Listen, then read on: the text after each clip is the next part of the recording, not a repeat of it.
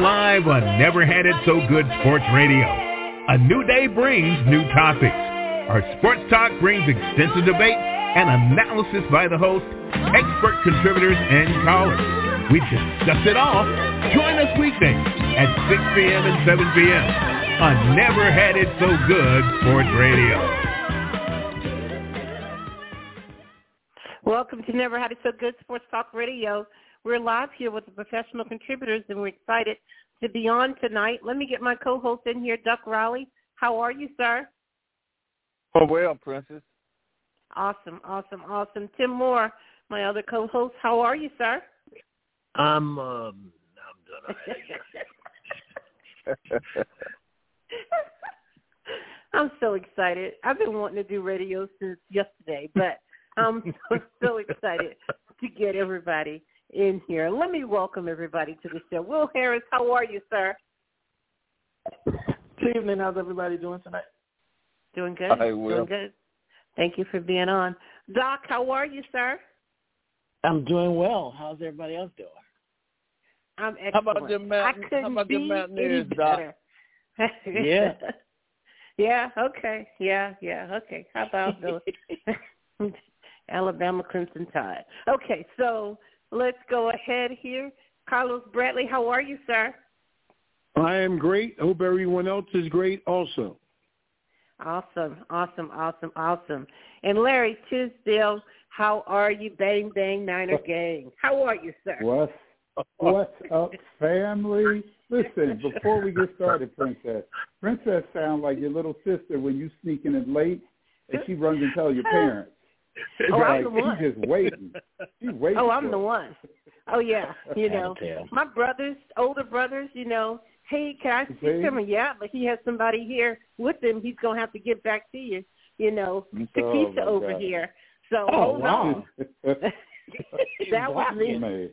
and if you want something different, put some money on the table, and then I'll go ahead. Okay. Yeah, that's real sis. and if the parent said, "I'm gonna leave my you you know with your sister," Mama, please take me. They gonna get me, Mama, for sure. All right, I've been waiting for this show. Duck and Tim take over. I'll get in where I fit in, but give me my time when it's time. Roll time. I know that's right. I w- We're going to Yeah. start off with you, Doc. Give, give us a little open mic. What you got for us?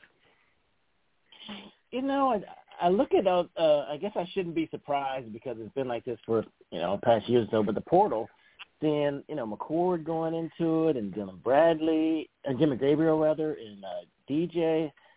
I guess you just you play as long as you want to at that school, and then you just roll out and go somewhere else.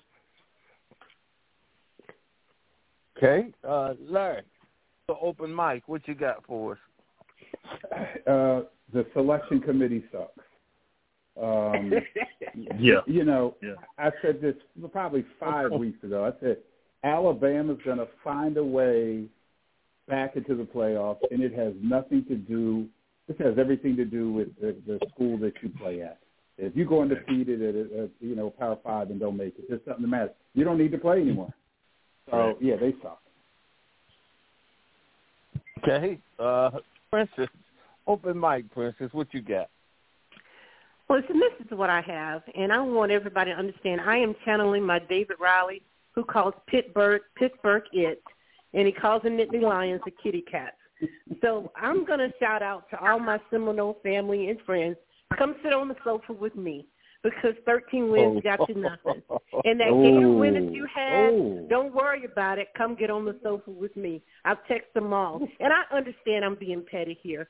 And I, I knew, though, when Bama, when Bama won, it was going to be difficult. Somehow they were going to um, finagle this. And, and that's the truth. But And I feel bad for a 13-win season because Mike Norvell really tried. And considering they were trying to get rid of him three years ago, and he went shopping Yep. in the portal and got himself a team and put that on the field and won. I feel bad for them just a little, just a little.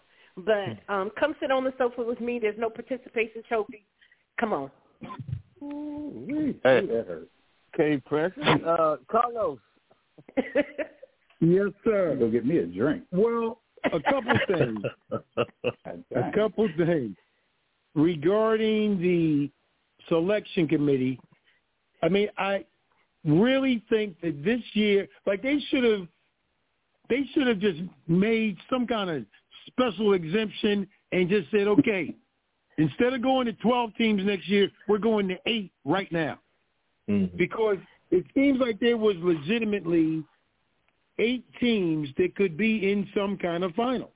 I mean, you know, one loss is here with Texas, Alabama, Ohio State, Georgia, all of that. So, I mean, I think it was tough. I don't disagree with what's being said now. Um, but I have one other point. So, except for Precious, we've all played football on this that's on this line right now. And if anybody is able, if anybody is able to tell me what pass interference is today, could you please do so? because I mean, I keep saying that the NFL needs to be aware of what their product is looking at, and I know fans just accept whatever is out there. But when when not us, not people that play football in their life, when general people start saying, "Man, this looks fixed," or "Man, this looks wrong," I think they need to be concerned. And I mean, the the pass interference is like you got a ref behind, you got a ref in front. I see nothing.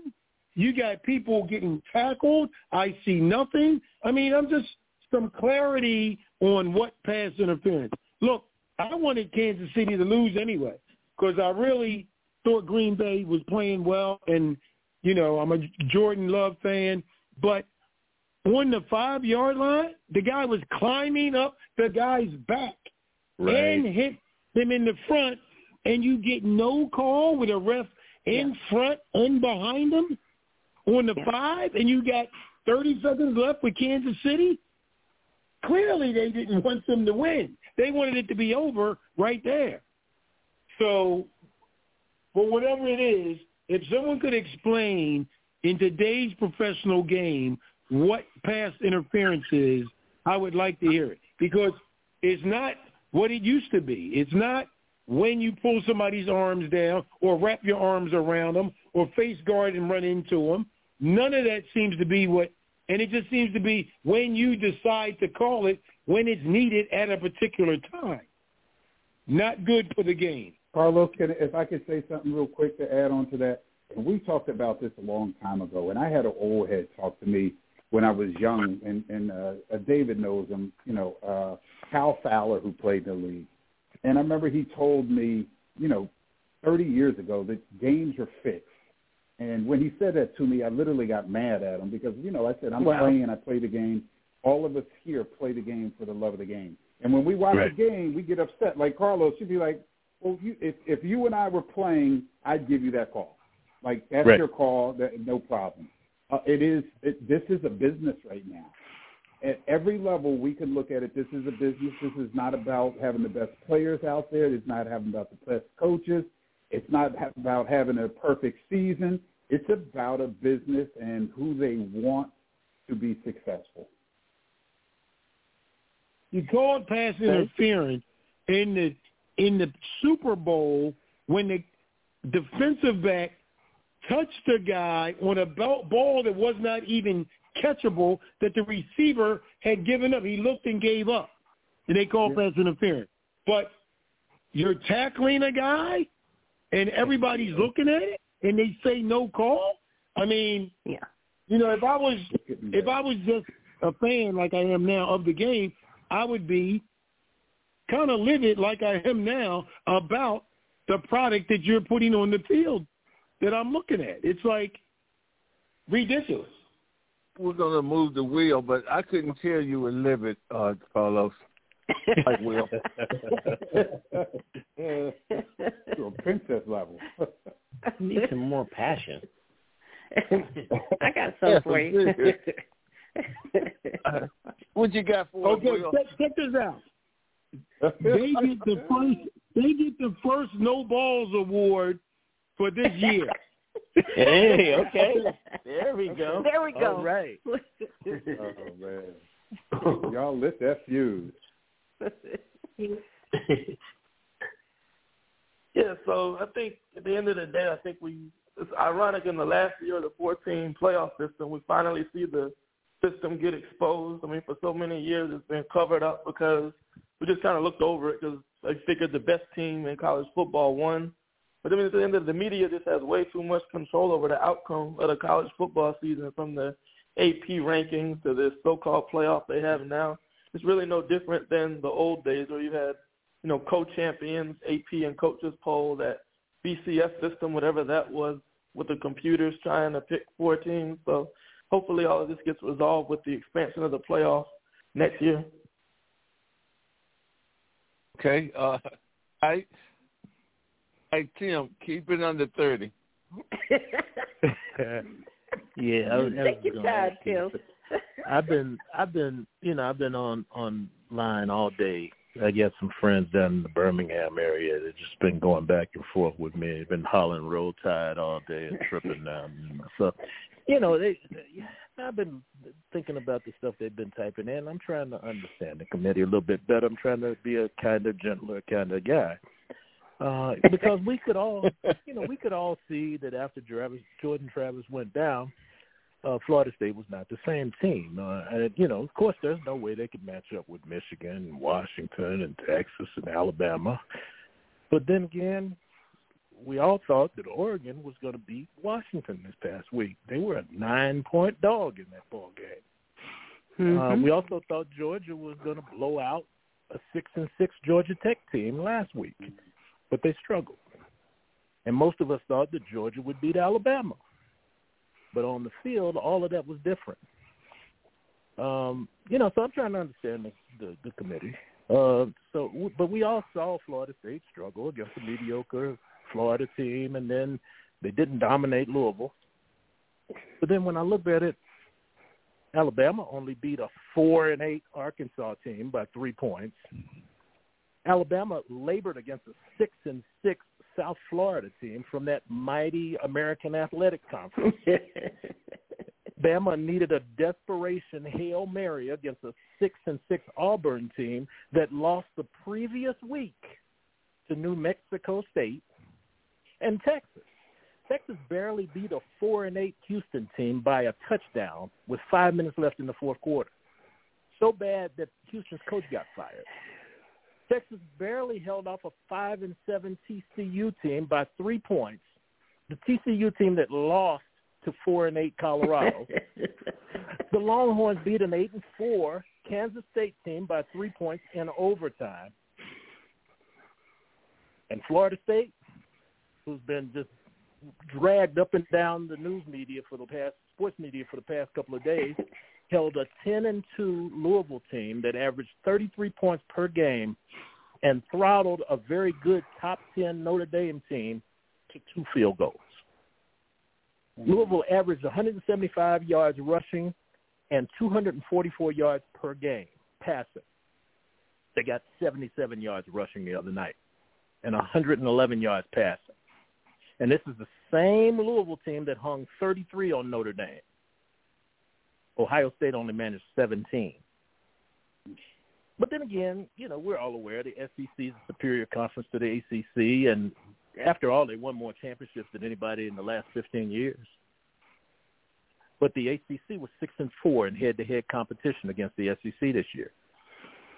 I understand, you know, the committee. I'm trying to understand them. They had a responsibility to select the best four teams in the nation for the playoffs. They've done it before. They picked Alabama in 2017, an Alabama team that had lost to Auburn in the last game of the season and didn't even play in the SEC championship. They won the national championship that year. But in 2017, there weren't any undefeated teams that were left out. And the number five team in that mix, Ohio State, had two losses. But then the committee changed their tune. And in 2021, they told us that Cincinnati deserved to play because they were undefeated. And in fact, Cincinnati competed with Bama until midway through the third quarter. And the Big Ten champ, Michigan, got mollywopped by Georgia. Georgia scored on the first five possessions of that ball game against Michigan, and that game was over in the first half. But then again, I'm still trying to understand this committee. We watched TCU get beat, get smashed last year in the national championship game, and of course, we can't have blowouts in the biggest game of the year. But in 2019, Clemson beat Alabama 44 to 16, and in 2021, Alabama beat the Big Ten monster Ohio State 52 to 24 in a game that was over by the halftime. So I'm just saying, this really isn't about performance. This goes against everything that we've all learned and been taught about sports since we were kids and we started playing. And that is that if you beat everybody on your schedule and the other teams in your category or your classification don't, you're going to get a chance to play for the championship. Well, as Will said, they've lifted the veil now, and we see what it's all about. and I understand now why I'm a fan of professional wrestling. You know, you kind of know what the outcome is going to be, and that's what the committee has given us. The biggest budget athletics departments in the country, in this order, are Ohio State, Texas, Alabama, Michigan, Georgia, LSU, Texas A&M, and Florida. Florida State is number 15. Those names sound familiar, don't you? Don't they? And the top 10 fan bases, according to the Sports Illustrated study, are in this order, Ohio State, Notre Dame, Texas, Penn State, Michigan, Florida, Oregon, Alabama, Wisconsin, and USC. So even though there are large fan bases at other places, the fan base lets us know how many people are going to be watching television, and that's where the money is. TV networks.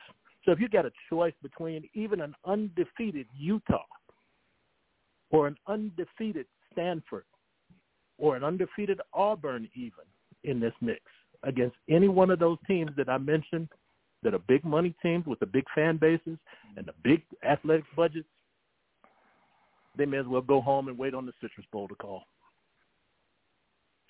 And everything's right with the world. I'm done. hey, well, uh, Tim, I, I, I was great points by you and Carlos. It's like y'all called each other, say, "Hey, I'm gonna do 20. I'm gonna do 20," but it was over. Just take us out. I, you know what? Tim needed to be on the committee. He did. I mean, he almost convinced me. Um, almost. But that was that was excellent. Tim. The, that recall just I'm sitting here and amazing on the recall, Alexa. So yeah, give me a minute. That was outstanding. That was outstanding. That was outstanding. Hey, look. First of all, you you guys should have known Tim was going to be ready for us tonight. oh, hey, hey, Tim, Tim, I'm gonna stay with you, and uh hopefully we can do this one pretty quick. But uh you're basically saying that they didn't get the five right. So what's five?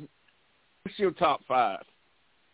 My top five are um, Michigan number one, Washington number two, uh, Florida State number three, and Texas number four, and then Alabama. Okay. How about you, Will? What would your top five be? I'm gonna go Washington number one, Michigan number two. I'll go Florida State number three, Texas number four, and Alabama number five. Okay. okay. All right, Doc. I mean, based on Tim, I got Florida State number one. Followed by West Virginia. no, I, I got uh, Michigan one, Washington two, Texas three, and Florida State four, with Bama at five. Hey, Princess. Uh, oh.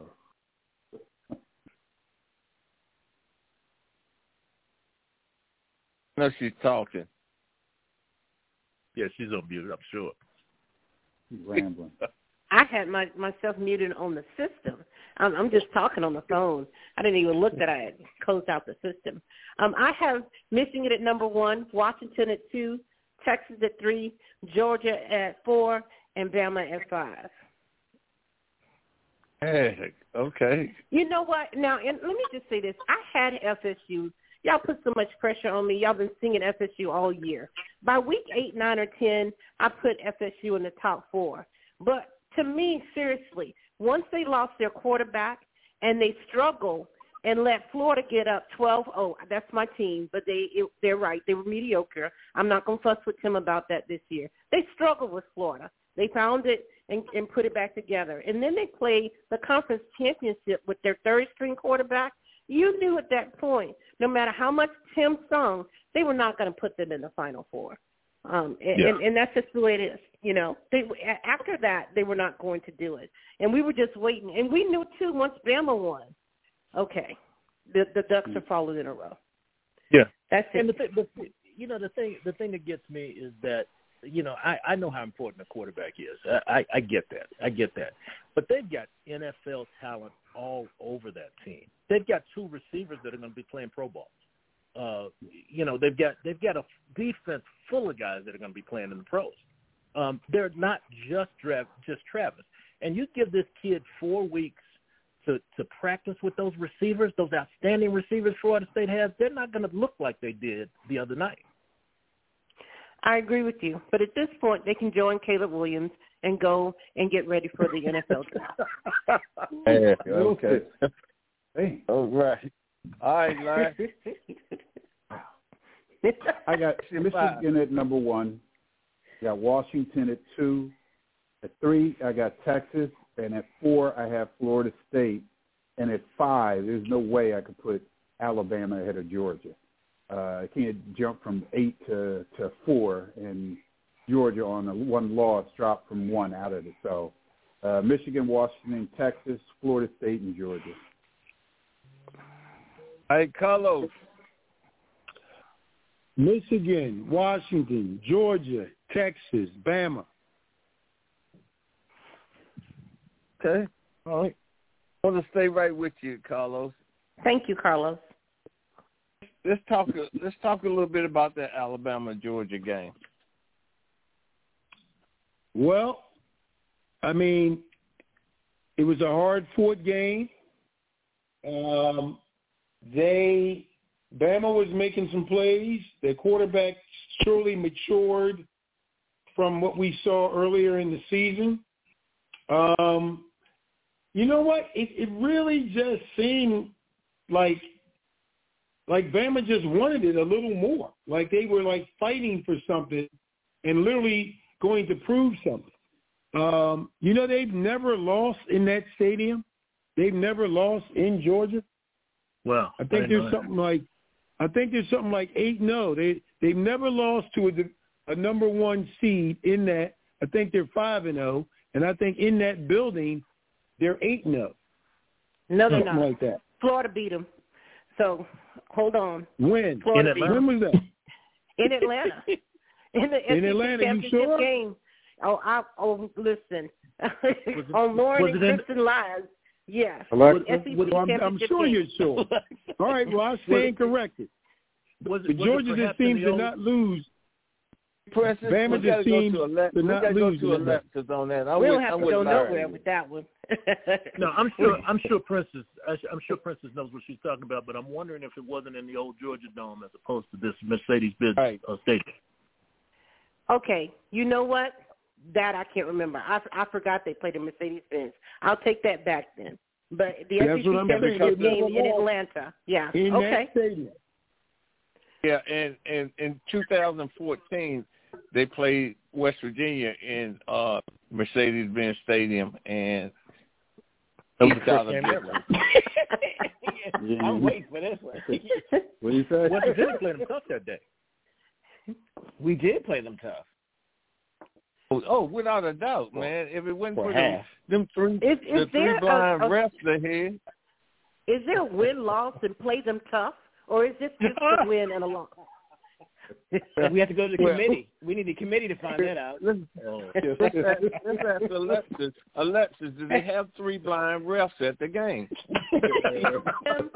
is there win? Is there a W and a L, and then play them tough? That's PT something. You know. I'm a, okay, I'm that. There is a hierarchy. All right, uh, I'm I'm a, I'm gonna come to you, Doc, about the Alabama Georgia game. What is, what was your thoughts? Yeah, I mean, much like what was said before, you know, Alabama definitely seemed to have a good game plan, and even I mean, the score wasn't indicative of kind of how they, you know, kind of dominated. And um, I, but I do think that um, what McConkey or and um, Bauer they were a little bit limited, so you know that may have had something to do with uh, um, Georgia's offense, how they just didn't didn't um, you know show us what they've done throughout the year. But I think a lot of people were saying too that you know Georgia. I mean, like you know, the Missouri. There were some schools they played, but it, I don't know if they were still proven. Um, so I think Bama kind of exposed them a little bit, and it's it's like hmm. like Carlos said, Bama just just beats Georgia. I think they, I don't think they've lost to Georgia in the in the SEC championship. To to uh, no. Carlos's point, I mean, it, so I guess they just know how to how to beat them. Okay, uh, want to come to you, Will. Will, you think Georgia got away from the running game too quick? I think they did, but I think also Bama just did a good job of stopping the run. I think they held them to under three yards a carry. So being able to contain the run and forcing Beck to beat them with his arm was a big part of that, helping them stay behind the sticks. And I mean, Georgia was what three for thirteen, something like that on third down. So I thought that was the key to Alabama's defense performance. At the end of the day, I just think uh, Jalen Milroe just made plays uh, when he knew to with his legs, you know, and he's become much better as a passer.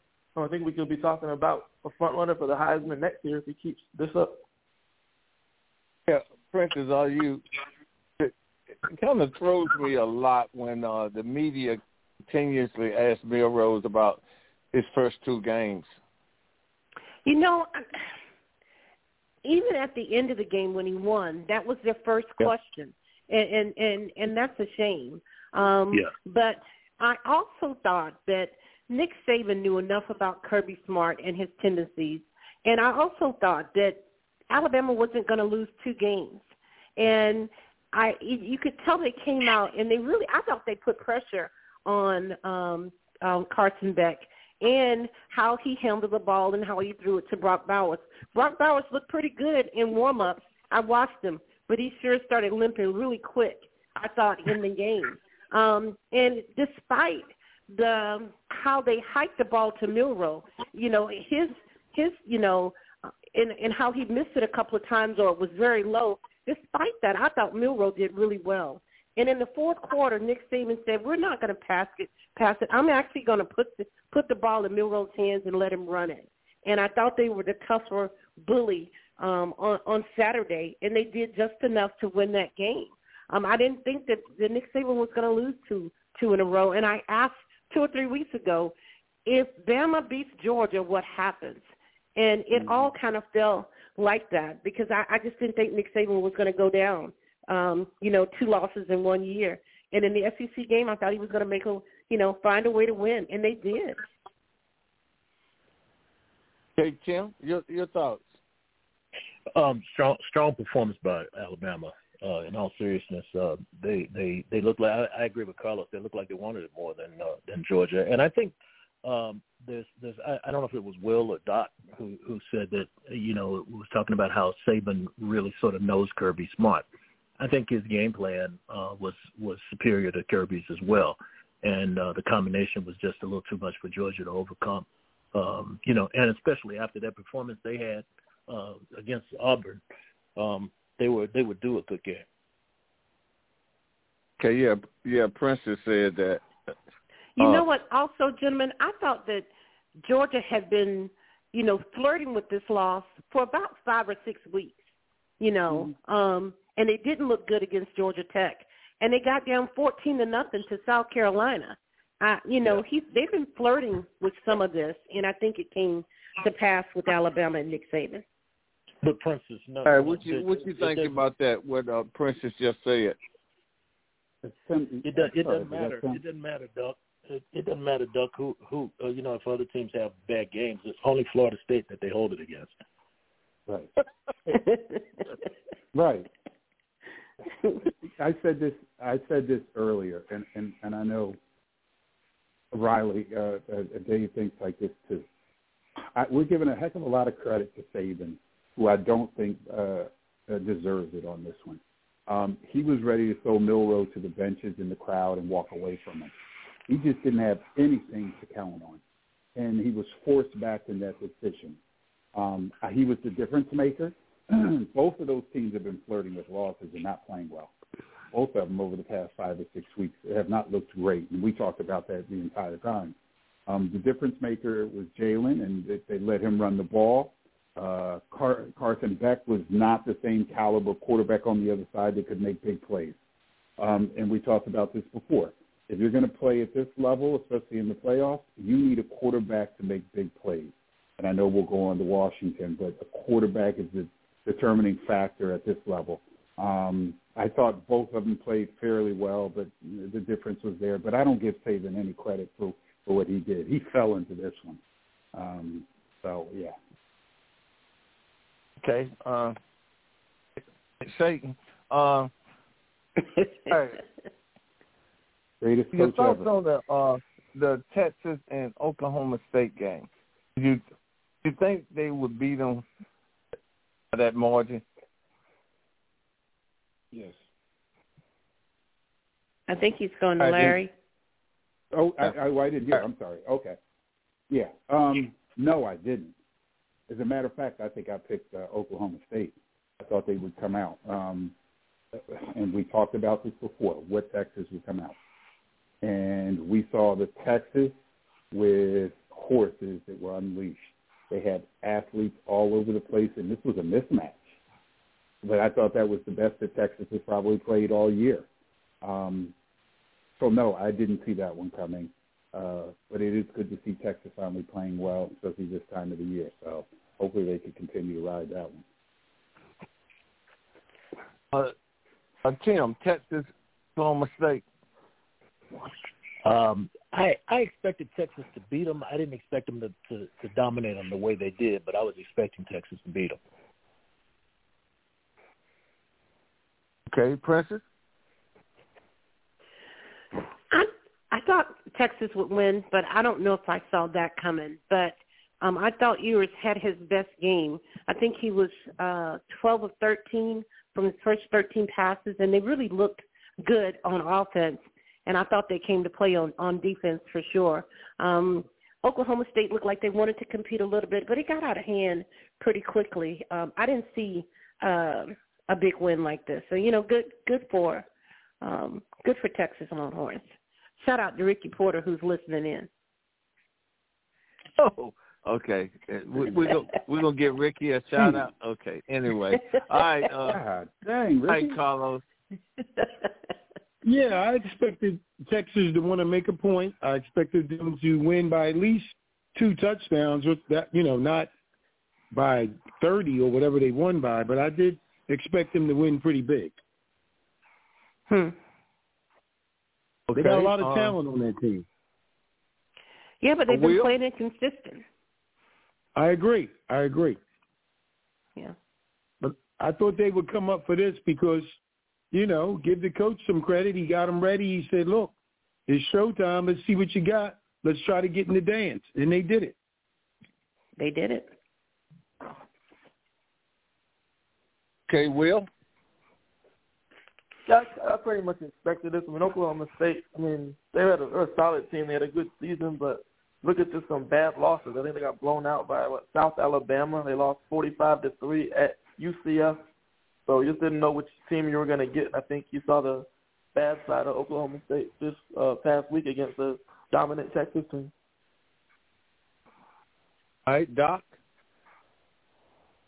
Yeah, yeah, I agree as well. I mean, you know, being uh another team in the Big Twelve, I mean, I I've seen Oklahoma State play and um and they've had some bad losses. I know like kind of midway through the season they started going to more of the run game. Um but, you know, once they got behind, I mean Bowman's is not that good. And so uh, you know, I I, I expected all along that Texas was going to win. Maybe not by the the degree that they did, but um no, I never really thought Oklahoma State was that good. They barely beat BYU the week before, so it was just uh, kind of one of those things where Texas was going to prove a point that they were they were um, a team that should be in the playoff, and and that's what they did.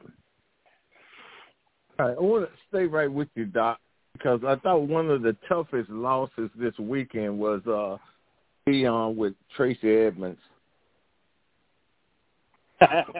what? I had to look at my phone. and I was like, uh, "Do I have the right show?" I didn't, I hadn't heard that. But I, I didn't hear it. Oh. Man, hey, I'm gonna give y'all a chance. Yeah, uh, we, we'll we, we'll discuss that after the show. But anyway, all right. Uh, Michigan and Iowa. That's me. Yes. Yeah, I think this was the most predictable outcome.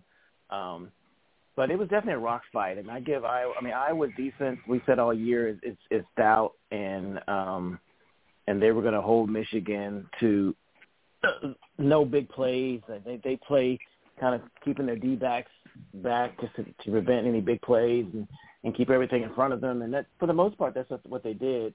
Um, I actually thought that Michigan was going to win by more than they did, but um, like I said, testament to Iowa's defense.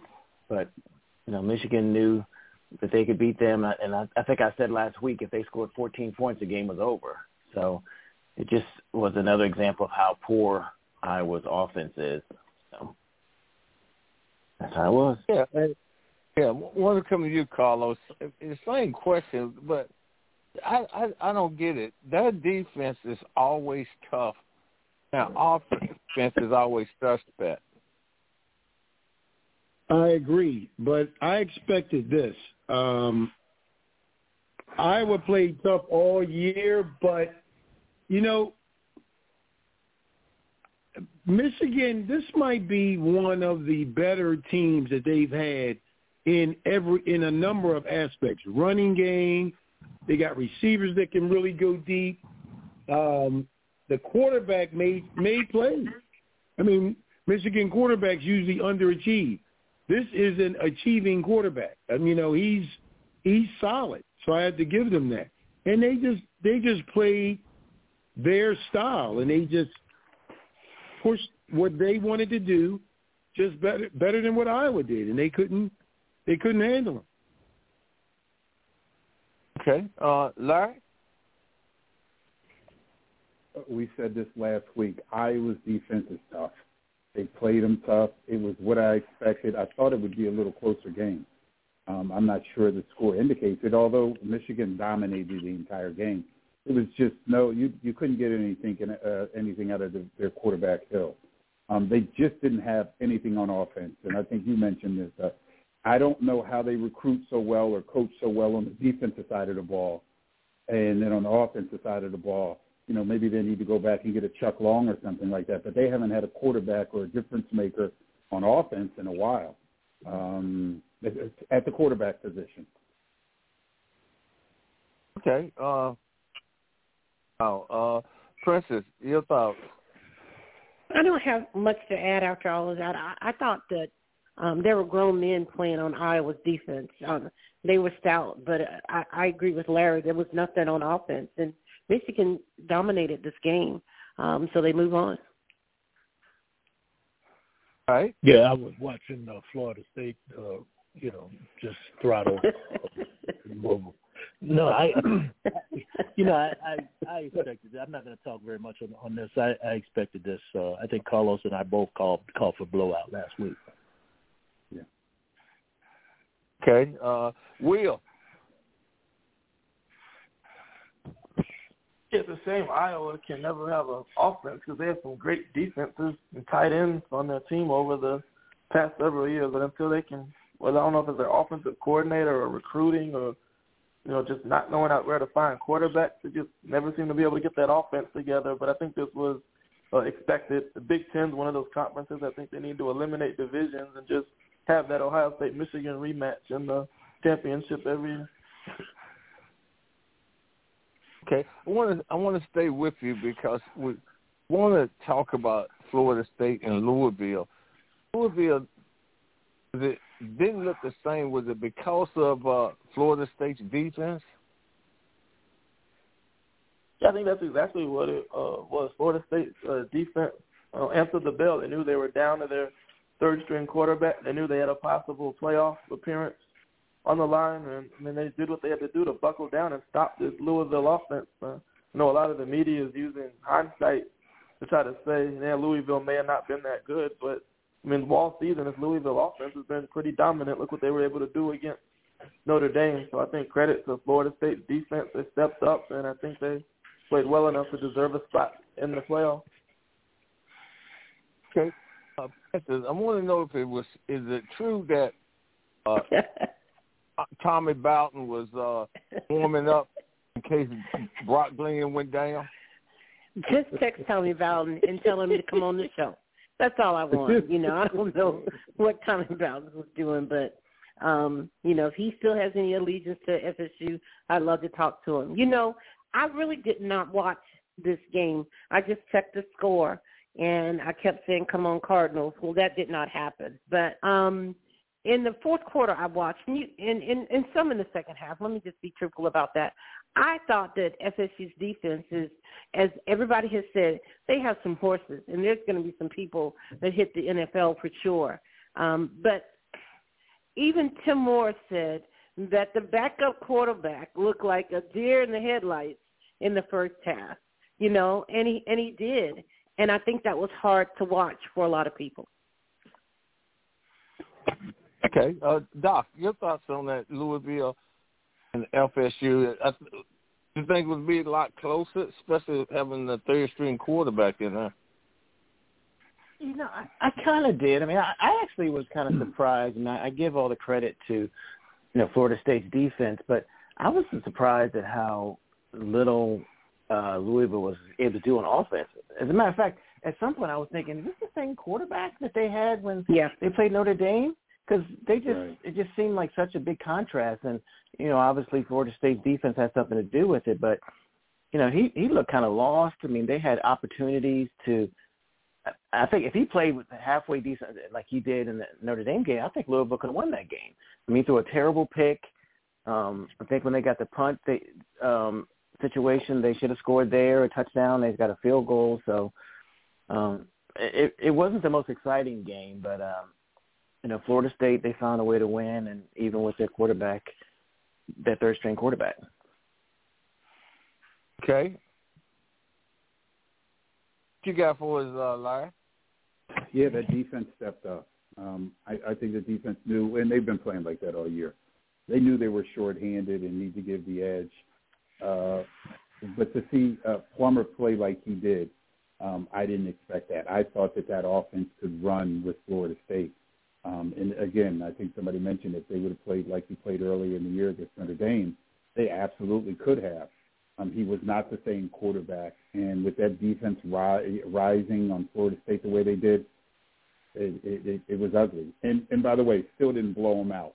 Uh, unfortunately, if he has half a decent, if Plummer has a half decent game during this game, so um, with no quarterback on Louisville, yeah, this was a a, a lackluster kind of a game. Okay, uh, Carlos. Yeah, for what was on the line, this was this was one of the worst games that I had seen, to be honest with you. I mean, I think it was three three at halftime. I mean, the Louisville quarterback looked completely inept. Um, there's some horses on Florida State's defense, but their offense. I mean, what I didn't understand is the second half they put in number six, number nine, somebody to, to run Wildcat, ran one play and got 70 yards, ran another play. Why didn't they play this guy the whole time? They would have looked better. They might have got in the dance if he was, whoa, look at this guy. Look what they can do now. So I didn't understand that at all. This was um, a just a not unexciting game completely. Florida pulled it out, but in an unattractive fashion, to be honest with you. Mm-hmm. Okay, Tim. Yeah, I um I love great defensive play. I'm not like a lot of people who think that's boring. Um and Florida State has a great defense. There, there are a lot of guys on that defensive line who are going to be in the NFL. Um, having said that, um, their offense was putrid, um, and um, you know, I, I but but at the same time, like I said, these other teams have had bad games like that too. I mean, uh, Alabama just barely beat Arkansas, and so um, you know, they won, and they won every week. So you know, I, I, I give a team credit for finding a way to win, uh, regardless of how you do it. I was on the phone today with a guy from from Alabama, and I, I pointed out how many times Alabama stumbled this year, and and he comes back and says, "Well, it doesn't matter how they win; they win." I said, "Well, so why does it matter when Florida State plays like that and they still win?" But anyway, um, that's what I, that's what I think. Double standards. Okay. All right. Uh, you know, let's talk about some of the irons and hiring. Uh, the one I want to bring up, and you guys can talk about who you want. Uh, you got Fran Brown, Camden, New Jersey, who got the job at Syracuse. I've known him since I coached against him when he was at Camden High School. Uh, the head coaching job. Hired a black defensive coordinator. Hired a black off- offensive coordinator, and now took uh, Nick Williams, the recruiting guru from uh, Deion Sanders. Your thoughts?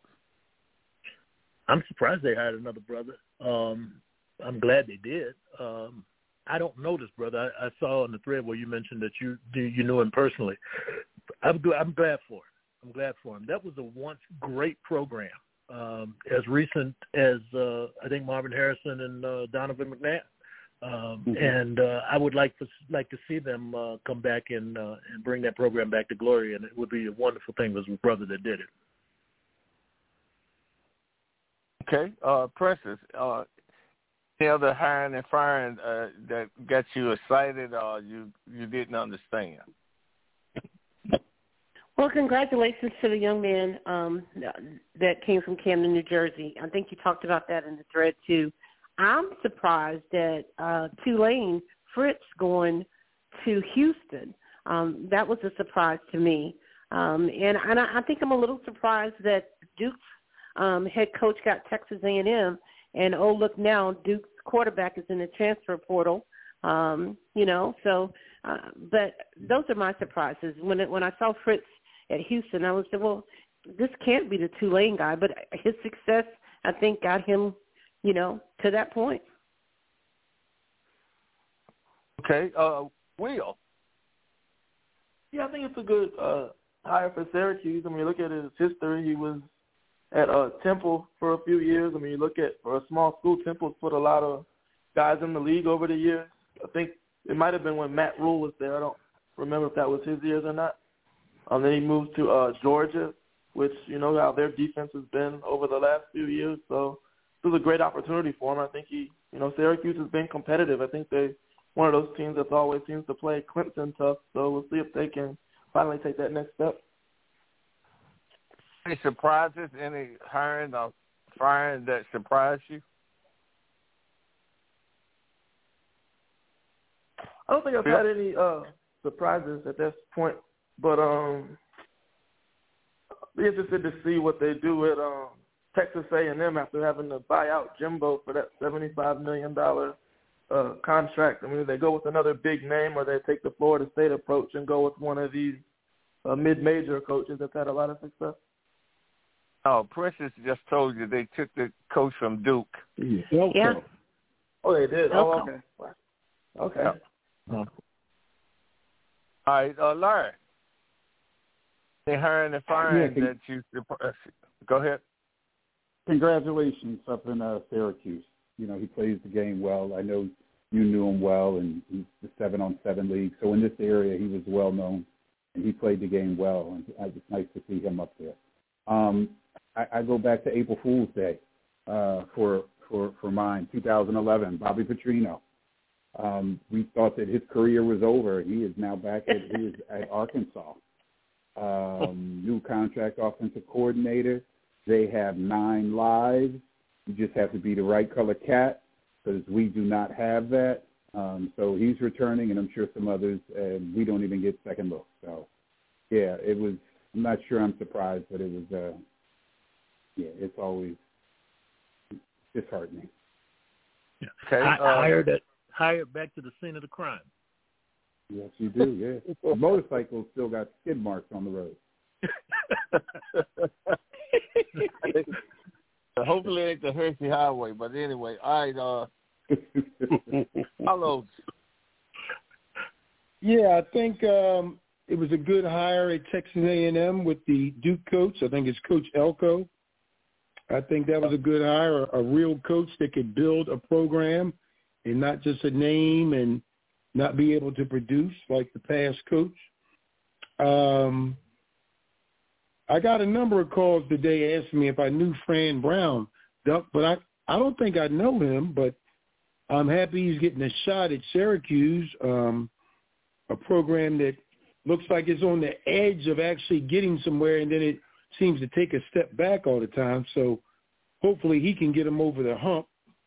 Um, and I, I think one surprise, maybe half a surprise, might be uh, Grambling firing their coach.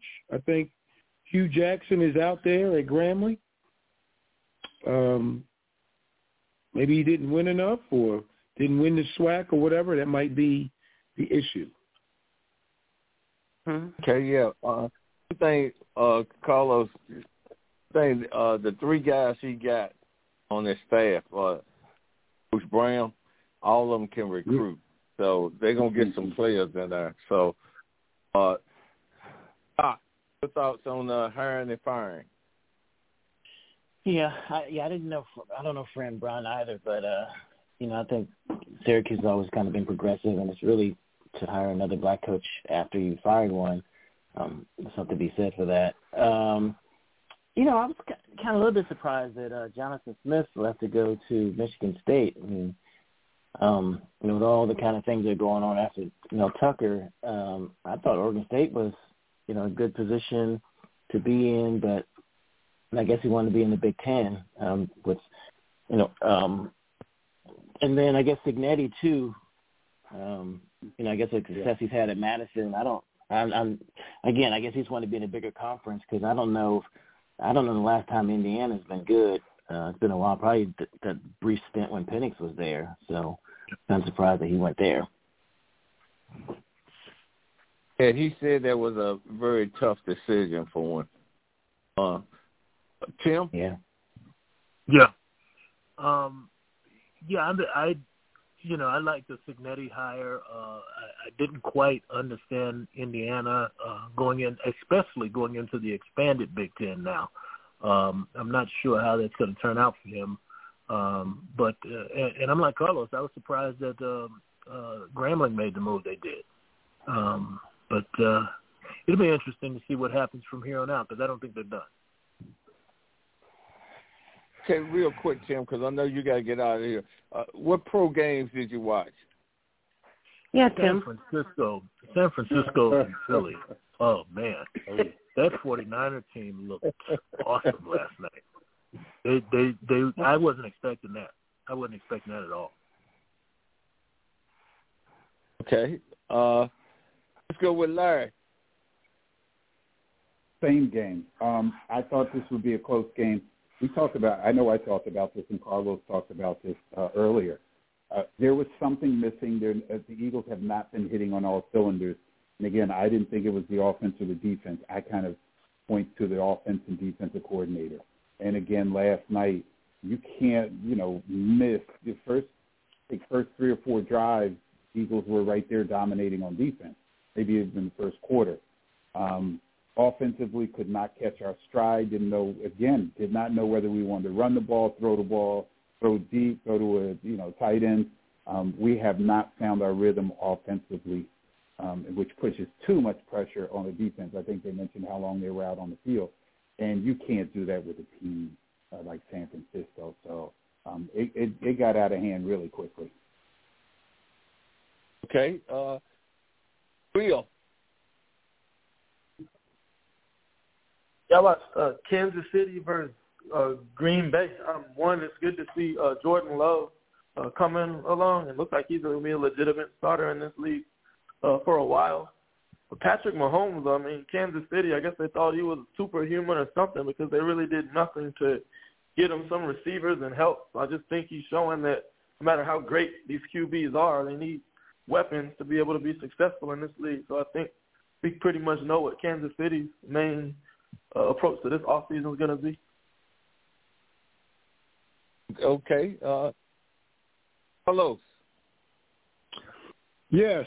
Uh, watch the Eagles, 49ers. Um, I think we, we could kind of feel, or I could kind of feel this coming because, as it's been said, the Eagles have not been, you know, fought, they had been falling behind in games and just seemed like it was it was something a little missing. Then when you continue to play a better and better team as they come off of their bye week and you get beat up and fatigued, I'm not making an excuse. They got their butts kicked, but mm-hmm. things get exposed. I don't like their offense or defensive coordinator. I don't think they're using uh, Hurts correctly. Whatever happened to a three-step drop? Why has everything got to be five? And the Eagles absolutely have no linebackers, which was shown in that game completely.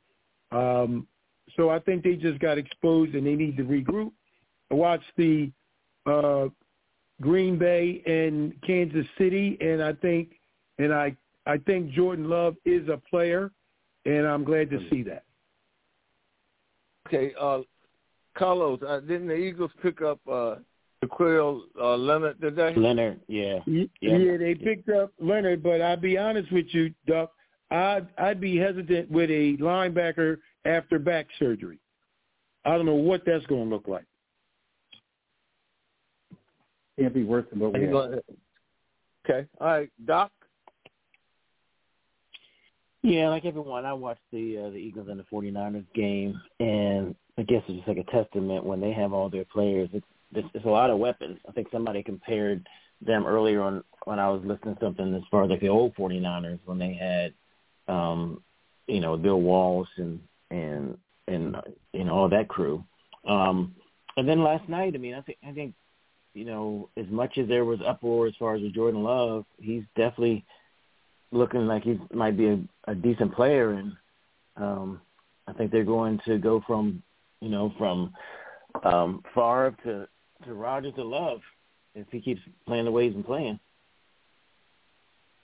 Okay, I, I'm just shocked. Before I bring Princess in, I'm just shocked nobody watched the Panthers and the Buccaneers. Okay. All right, uh, they can flex the Bengals and the, the Jaguars as far as I'm concerned tonight. But um you know, I I watched the, the Eagles. no, no, no, no. No, no. I watched the Eagles and the 49ers and I watched the mm. security guard for the Eagles get kicked out of the game. Welcome to Philly. now, exactly. Philly fans and Philly security don't play. But um mm-hmm. it got ugly quick, but I thought that Jalen Hurts was going to bring them back. I think they've been teetering um with letting teams up and then coming back and winning for about four or five weeks. So it's good to go ahead and get it out of their systems now. I think we're looking at the two best teams in the NFL. Um, and I hope that Jalen Hurts goes through, you know, um, percussion, I mean concussion um, protocol and, and does fine. But this was 49ers to win, and um, they did. And I thought they looked good. I thought Debo, Deebo Samuels looked good. And Brockety, mm-hmm. Brockety, Brocky Purdy that you all have been claiming, the Eagles fans, he looks pretty good too.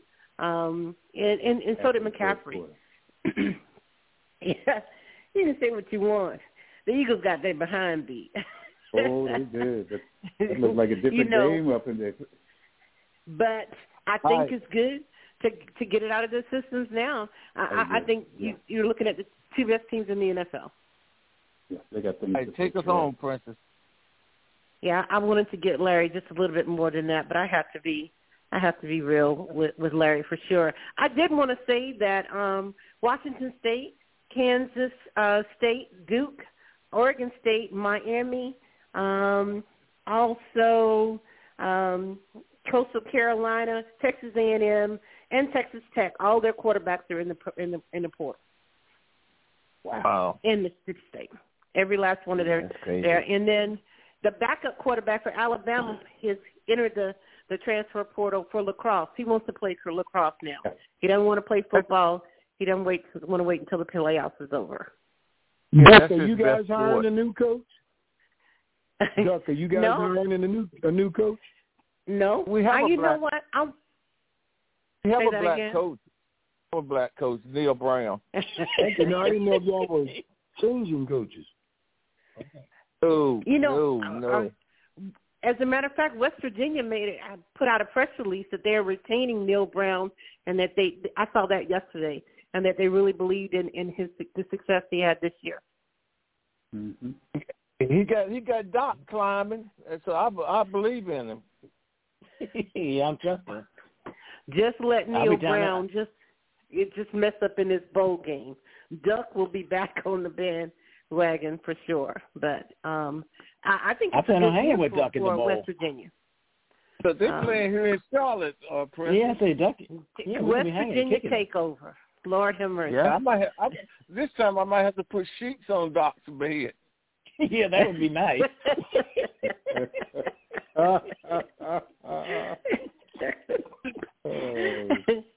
all right, gentlemen. I'd love to hang out with you out you all. A shout out to Tori for listening in. Again, a shout out to Ricky Porter.